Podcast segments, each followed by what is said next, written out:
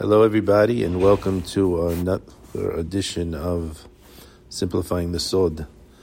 Uh, today is no, today is Erev Chanukah. Tonight is Chanukah. It's the twenty-eighth of November, and uh, we will read this week Perashat Miketz. Miketz almost always falls out as Shabbat Chanukah. We discussed a little bit based on last week's uh, perashah, the perashah we read yesterday, how it relates to Chanukah. We'll, we'll mention it again as we go on. But one of the things that I, I find always interesting is if we could take something from the tefillah and make it more personal. If we can give it a little something more, then it'll allow us to have a little more kavanah when we say the tefillah.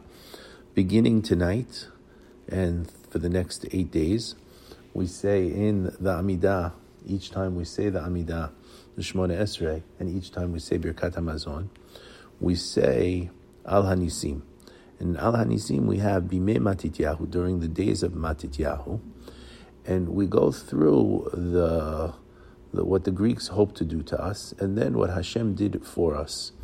And we have an interesting, interesting uh, uh, way of uh, of our rabbis putting it. We say, Masarta Giborim Beyad Chalashim. Hashem gave over the strong ones in the hands of the weak. Beyad, in the hands. Verabim, and the many. Bayad Me'atim, and the many in the hands of the few. Ureshaim, and the wicked. Beyad Sadiqim, the wicked in the hands of the Sadiqim. Utemeim, and the impure. Beyad Tehorim, in the hands of the pure. Vezedim Beyad Oske Toratecha. And, uh, The ones, uh, the ones who were uh, against us in the hands of uh, of those who follow the Torah. So interesting, we have this term biyad, biyad, biyad, biyad, biyad five times. We're going to try to see how this relates to this week's parasha, and we're going to give us something that'll help us to to think of it a little more. Now, I noticed something yesterday, and the the class we're giving now we actually discussed last night in Seudah Shlishi. I noticed something yesterday when I was going through the perashah, and we see when Yosef has the dreams, and it says something very interesting. It says, "Vayachalom Yosef chalom," and Yosef dreamt a dream. Vayigad leachav, he tells to his brothers, "Vayosifu od senoto," and they continue to hate him. And then it seems, "Vayomer alehem shimuna hachalom hazeh," listen to this dream, asher halamti. So I saw a Midrash that says that there was a dream that he told them. They hated him. And then he told them this dream. This dream is the dream where we where we learn about the different sheaves of wheat that are the other the brothers' sheaves are bowing to Yosef. And then we'll have another dream where the sun, the moon, the stars are all bowing to Yosef. But it seems there was a dream that the Torah doesn't describe, according to the Midrash. And that dream, interesting enough, has Yosef representing himself as one candle, and his brothers represented by ten candles.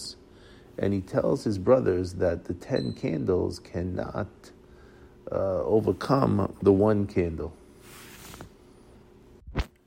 I'm very sorry, we just paused the class for a minute. But the uh, the dream, the, this, this first dream that the Torah doesn't record, Uh, with regard to one candle and ten candles, and Yosef telling them he had a dream that ten candles can't put out one candle. And it's interesting that uh, we always, uh, we, we often read Parashat Vayeshev before Chanukah, and we allude to candles. And I saw the rabbis tell us that we see this, the reason the Torah doesn't tell us is because it's not relating to the same that Yosef is going to be in charge. But at the end of... Uh, the end of the book of Bereshit, after Yaakov dies, when the brothers come to Yaakov and they tell Yaakov, listen, they tell Yosef, listen, our father, he wanted you to forgive us. Yosef again brings up the same dream. He recalls this dream, and he tells his brothers, look, if I dreamt then that ten candles can't put out one candle, then certainly one candle can't put out ten candles. So you have nothing to worry about. You have nothing to fear from me. And the rabbis tell us that Yosef dreamed the dream, and then he told the dream. Then he remembered the dream, and he told the dream again. So there's four times we hear about these eleven candles. eleven times four is forty-four. These are the forty-four candles of Chanukah. Thought that was a nice uh, little tidbit. But we have in the perashah that we're going to read next week, it says, Vayar Yosef, Yosef sees Itam with them, et Benyamin, he sees his brother Benyamin, Vayomer, and he says, La'asher al beto, to the person who's in charge of his house, Hava et ha'aneshim habayta, bring these men to the house. And he says, Utvoach tavach, and uh, slaughter uh, meat, Ve'achin, and prepare it. Because, because I'm going to eat with them this afternoon. The rabbis tell us interesting thing. The two words, the two words, uh, uh, tav, uh, tavat, uh, it says utvoach tevach ve'achen. So tevach ve'achen. If you take the last letter of tevach, it's chet, and you take the word ve'achen, vav he chaf nun. These letters, all these five letters, spell the word Chanukah. So it's an allusion to Chanukah that Yosef is referring to. He saw Benjamin. There's an allusion to Chanukah. And also the the Gematria of Tvoach Tavach, Tevach, uh, to slaughter meat, is also an allusion to Chanukah. Why? Because it's the Gematria of forty-four. forty-four. So the rabbis tell us, Berov Hashani, many years, Chanukah, it falls out on this perashah. And and we see also that it says in the beginning of the perashah, Vayhi, and it was, it was it was Miket Shenatayim. It was after two years, and the word Shenatayim can stand for small ner tadlik yamin mezuzah. On the left, we light the candle of Chanukah, of the menorah, and on the right is the mezuzah. So we have a number of allusions in these parshiot to Chanukah. We also mentioned in last week's class that Yosef HaSadiq, as the Megaleh Amukhot explained on Parshat Vayetchanan, the gematria of Yosef is, this is one fifty-six, which is the same as Melech Yavan, which is the same as Antiochus, because the Greeks hoped to overcome Yosef through through going against his Midah Brit Milah, the Midah being Shomer, the Brit Midah Brit Milah. This is what the Greeks hope to overcome, but Yosef is the one who overcomes the Greeks. They're both the same gematria. Now, the rabbis tell us that Yosef made a, a Chanukah feast for his brothers, and at the feast, it says that he handed out portions to all of them, and then to to uh, to Benjamin, it says, He gave them. He gave him chamesh yadot, five portions, but the word yadot really is yadot. It seems to be hands, yadaim, hands, yad, hands. What are these five hands? These go back to what we just described as the five hands that are in Al-Hanisim. So in a way, Yosef is giving these five hands, beyad, beyad, beyad, beyad, this formula in Al-Hanisim, and he's giving it out to his brother in order for us to be able to have this miracle of Chanukah.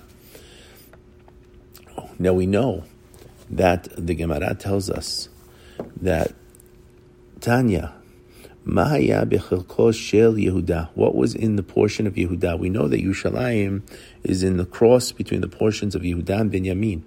In Yehuda was the Har Habayit, was the was the uh, the Temple Mount, the chambers, and the courtyards.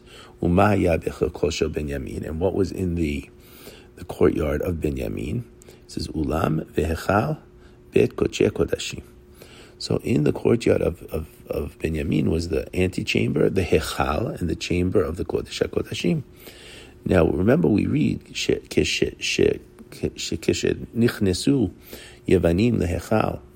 So they came into the Hechal. And again, the Hechal is in the part of Benjamin.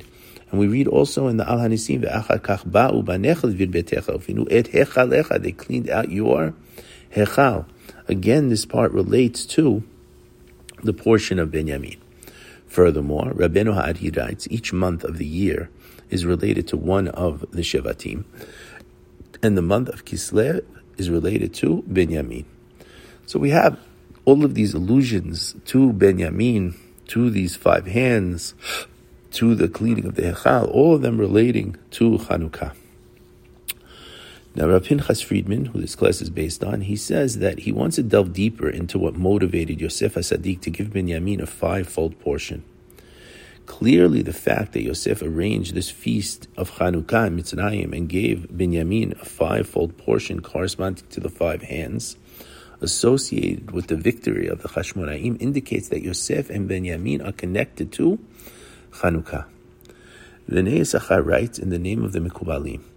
He says, where it says, Yiten Hashem et ha'isha ha'ba'a el betecha kerachel kele'ah asher ba'anu shetehem et bet Yisrael. He says, from here we learn that the the first Bet Hamikdash corresponded to Leah. The second Bet Hamikdash corresponded to Rachel. Therefore, he prepares Yosef a feast of Chanukah for his brothers. He gave Binyamin, symbolic of the son of Rachel, his second son, this fivefold portion, because the miracle of the Chashmonaim is going to occur into the second Bet Hamikdash. Furthermore, we have to remember that in the second Bet Hamikdash, there were five items that were missing from the first Bet Hamikdash. The first, relating to the Aron, the Kaporet, the Keruvim, that's one. The heavenly fire, the Shekhinah, the Ruach HaKodesh, the Urim Vetumim. So Yosef HaSadiq feared that because there are five things missing from the second Bet Hamikdash, which is located in the territory of Binyamin, therefore, what did he have to do? He had to make up for the five things by giving this fivefold bracha, this fivefold to, to Binyamin, which becomes the five hands, which is what will make up the missing items from the second Bet HaMikdash. And in fact, we see the Gemara in, in, in Sotah says, Yosef, who sanctified the name of heaven, clandestinely merited that they added one letter of the name of HaKadosh Baruch Hu to him, as it's written, Edut beYehosef Shemo. We see the name Yosef has the hey added, beYehosef Shemo. This hey relates to the five that Yosef is adding to Binyamin in order to make up for the five things that are lacking in the second Bet HaMikdash. Let us continue. We see that when Moshe Rabbeinu brings a beracha and he blesses all the Shevatim, he blesses the, the tribe of Binyamin, and he says, LeBinyamin Amar, Yedid Hashem Yishkon LaVe'etach Alav, Chofev Alav Kol Hayom Uben Ketevav Shachen. He says that Hashem dwells between his shoulders. He dwells between his shoulders. What does that mean? Rashi comments that Moshe Rabbeinu was giving a, a prophecy that the Bet HaMikdash is destined to be built in the territory of Binyamin. Going further, what is this idea of Ben Ketefav? We say Ben Ketefav is Midah Keneged Midah. When we see in the end of this coming week's perashah that the cup is discovered in the sack of Binyamin, the brothers are very upset with him. In fact, the brothers start to yell at him. And they say to him, just like your mother was a thief, you're a thief. Your mother stole the terafim from her father Laban, and this caused trouble to our father Yaakov. And you stole this cup from Yosef, and you're causing trouble to us. And it says each of the brothers beat him between the shoulders. What happened? He didn't say anything. He didn't protest. He didn't say anything.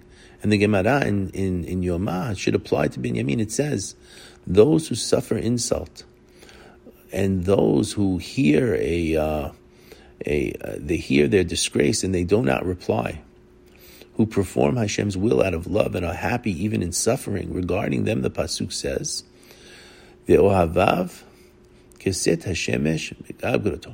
But they who love Hashem shall be as the sun going forth in its might. This is really about, about uh, Binyamin. Binyamin suffers the indignity of being beaten between his shoulders, and therefore he's given midah keneged midah, that the that that Hashem is going to look kindly upon him, and he's going to allow the Bet HaMikdash to be built in his in his area, in his uh, territory. So we're going to look. That's the first reason we see that because he accepted the blows between his shoulders. That's one reason the Bet HaMikdash is built in his territory. We're going to see four more reasons, and we're going to relate these five reasons to the five yad that we have in the Al-Hanisim. The second reason we see, it says, why did Binyamin, why was he zocher to have the Bet HaMikdash built in his territory? And it says that it's like a king who came to visit his children. Each one said, let him live with me. And the youngest one said to himself, is there a chance he's going to live with me instead of my older brothers? And he stood in the side looking sad and forlorn, and feeling down and depressed. And his father saw him. And his father, he felt for him, and he said, you know, the food and drink are going to come from the older brothers, but I'm going to be with you. Thus HaKadosh Baruch Hu said, the Bet HaMikdash is going to be in the territory of Binyamin, and the Korbanot are going to come from the other Shevatim. So we see here that Binyamin merited having the Bet HaMikdash built in his territory because he's the youngest son. He's considered unworthy in his own mind that the, that the Shekhinah should rest in his territory. We know that the purpose of the Bet HaMikdash was to serve as a dwelling place for the Shekhinah. V'asuli mikdash v'shachanti v'torcham, build me a mikdash, I'm going to dwell among them. And the rabbis teach us that, that this aspect of humility, of anava, is what Hashem likes. And therefore, because Binyamin showed this level of anava, who am I? It's not going to be by me. He's the one who it's chosen to be. The third reason the rabbis bring is we see that all of the Shevatim, the eleven brothers, where were they born? They were born in Haran. They were born in Syria. There was one brother who was born in Eretz Yisrael. And that one brother born in Eretz Yisrael was who? Was Binyamin. And the rabbis tell us in the Mishnah, Eretz Yisrael tehora, the land of Israel is pure. Umikvaotim teah tehorim, and its mikvaot are pure. Basically, it's able to give purity to everything else. So all of this relates to Binyamin, and therefore we see that Hakadosh Baruch Hu saw it was pure and proper to have the Bet Hamikdash built in the territory of Yosef, who's the one born in Eretz Yisrael, relating to the purity of Eretz Yisrael. The fourth reason that that the Bet Hamikdash is built in his in his territory, according to the Sifrei, is we see that Binyamin was not involved in the sale of Yosef. HaKadosh Baruch Hu said, how can I build it there? And they're going to ask me for mercy. Yeah, build it by there, by, by Binyamin. He wasn't involved. The Shekhinah can dwell there. It could dwell with, with them. And we know that the, the, the first Bet HaMikdash was destroyed by the three cardinal sins, the second by Sinat Chinam. So the reason the second Mikdash was destroyed on account of Sinat Chinam is explicit. Hashem chose to have the second Bet HaMikdash erected in the territory of Binyamin because he wasn't involved in the sale of Yosef, a sale which was motivated by the brothers' hatred. Therefore, when Sinat Chinam became prevalent during the period of the second Bet HaMikdash, Hashem destroyed it. So really we see that that that Binyamin is not involved in this idea of Sinat Chinam. He's not involved in the sale of Yosef. The fourth reason we see is there's again a mashal, a mashal that's brought. So why was Binyamin that, that uh, worthy that it should be located in his territory? It says that a king had many children. When they grew up, each one goes on his own. Each goes to his own location. Who's left? The youngest one is left with his father. This youngest child is with his father. And this youngest child is going to be with his father. And the, the Midrash tells us, it says that the Katan shebekulam haya aviv ohavo, he was the one his father loved. He says, ochelimo, he ate with him, shoteimo, drank with him, nashan alav, he leaned on him when he went out, nashan alav v'nichnas, he leaned on him when he came in. Kach Binyamin HaSadiq, also Binyamin, the righteous, he was the youngest. And what happened? Yaakov Avinu ate with him, he drank with him, and, and when Yaakov would go out, he would lean on him. He would lean on him coming, he would lean on him going. Amar HaKadosh Baruch Hu, Makom shesamach Sadiq zeyadab, the place where this righteous person placed his hands. He says, what is that? That's his shoulders. That's the shoulders. He's leaning on the shoulder of Binyamin. He says, therefore, we have that Moshe brings, Uben ketafav shachem, between the shoulders he dwells. Furthermore, we have the mashal that says about a king. He has one daughter, and the daughter is going to get married to a king from another country. And the king doesn't want his daughter to leave, but the king from the other country says, listen, I have to go back home. I have to take your daughter with me. She's my wife. So the king tells his daughter and tells this other king, do me a favor. You're taking my daughter. You're going to your country. Do me one favor. When you build your palace, build for me a room, a small room, that I can come and visit and be with you. This, we say, is Hashem with the Torah. He gave Bnei Israel the Torah. And he says to Bnei Israel, Asuli Mikdash, build me a Mikdash, v'shachanti petocham, I'm going to live among you. Now, of the three avot, which is the one who represents Torah? We say Abraham represents Chesed, Yitzchak represents Avodah, and Yaakov Avinu represents the Torah. So the Torah is leaning on Benjamin, and therefore, which territory should the Torah be given in? Which territory should the, the Bet Hamikdash be built in? Vasuli Mikdash, V'shachanti Betocham, in the territory of Benjamin. Furthermore, the Gemara teaches us what's greater, the, the learning or serving?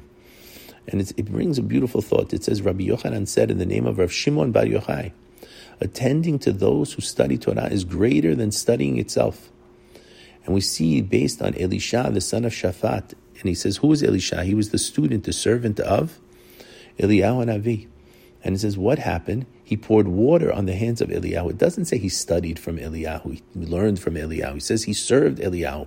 So serving is greater. And we see here that Benjamin is the one who serves his father. Therefore, it should be built in his territory. So now we're going to go back and relate. We had the five hands. The mighty in the hands of the weak. The many in the hands of the few. The impure in the hands of the pure. The wicked in the hands of the righteous, and the willful sinners in the hands of those occupied with the study of Torah. These are the five hands. Let's relate each of the hands, and let's think about them when we pray. We say, Masarta Giborim Beyad Chalashim, you gave over the strong ones in the hands of the weak. This is Benjamin. He got beat between his shoulders. He didn't say anything. He kept quiet. He was considered the weak. And there, this is the first yad. And the merit of him not arguing back, not fighting back, accepting, accepting what the others are doing. He's able to defeat, through him, the Chashmonaim are able to defeat the Greeks who are mightier than them. The many in the hands of the few. As the youngest brother, Benjamin, he humbled himself. He held himself in low esteem. He did that in relationship to his brothers. This justifies the portrayal of the few. As the Gemara says, Hashem is going to bestow greatness upon you, those who humble themselves before Hashem. The third reasons, so he said that he's the youngest, he has humility. So he's accepting of someone who's yelling at him, someone who's, he's he's not fighting back, he's not arguing back, he's not causing a big ruckus. Let it go by, let's let, let it slip. That was the first. The second is his humility. The third is the impure in the hands of the pure. We have to remember Benjamin was born where? In Eretz Yisrael. And therefore, this idea of the pure in the hands of the impure relates to Benjamin. The fourth, the wicked in the hands of the righteous. Remember, he is the one. He's the one who didn't sell Yosef, we have to say. And we have to see that the term Sadiq is employed, Beyad Sadiqim is employed with regard to Yosef as Sadiq. Yosef is Sadiq Yisod Olam. He's the epitome and foundation of righteous. And we find this description of Yosef in the Pasuk, Al Mecharam Bekesef Sadiq. They sold the Sadiq for money. Therefore, in the merit that he wasn't involved, the righteous Chashmonaim defeated the wicked Greeks. And finally, Vezedim Beyad Oske Toratecha, the will for sinners in the hands of those occupied with the study of the Torah, corresponds to the fifth reason. In the merit of Yaakov Avinu, the pillar of Torah, leaning on the shoulders of Benjamin, the Bet HaMikdash was built in his territory. In keeping with the maxim, greater is it to serve than to learn. Therefore, in his merit, the Chashmonaim, who studied the Torah, who served the Torah, defeated the Greeks, who were willful sinners and heretics. So Rav Pinchas Friedman says, we learned a beautiful and valuable lesson. It's imperative we follow in the footsteps of Benjamin HaSadiq. In the merit of these five admirable attributes, Hashem rested his Shekhinah in the territory of Benjamin. Also in this merit, the Chashmonaim defeated the Greeks in the miracle of Chanukah with the five hands. In this merit, we pray that Hashem should also rest his Shekhinah among us when the third Bet HaMikdash is built in Verabim. This gives you a little better connection to the Al-Hanisim. When we say the Al-Hanisim and we say all of these... Uh, Beyad, beyad, beyad, to think of all of these things and try to see how can we perp- we ourselves relate to it. I want to wish everybody uh, a beautiful and, and, and wonderful Chanukah this year. May this Chanukah be a Chanukah of miracles. May we all see miracles. May we all who need Yeshua see Yeshua. May Hashem bless us and bless all of us. And may we all see, as we said, Mashiach b'mhirav yamenu, amen, in the building of this everlasting third Bet HaMikdash.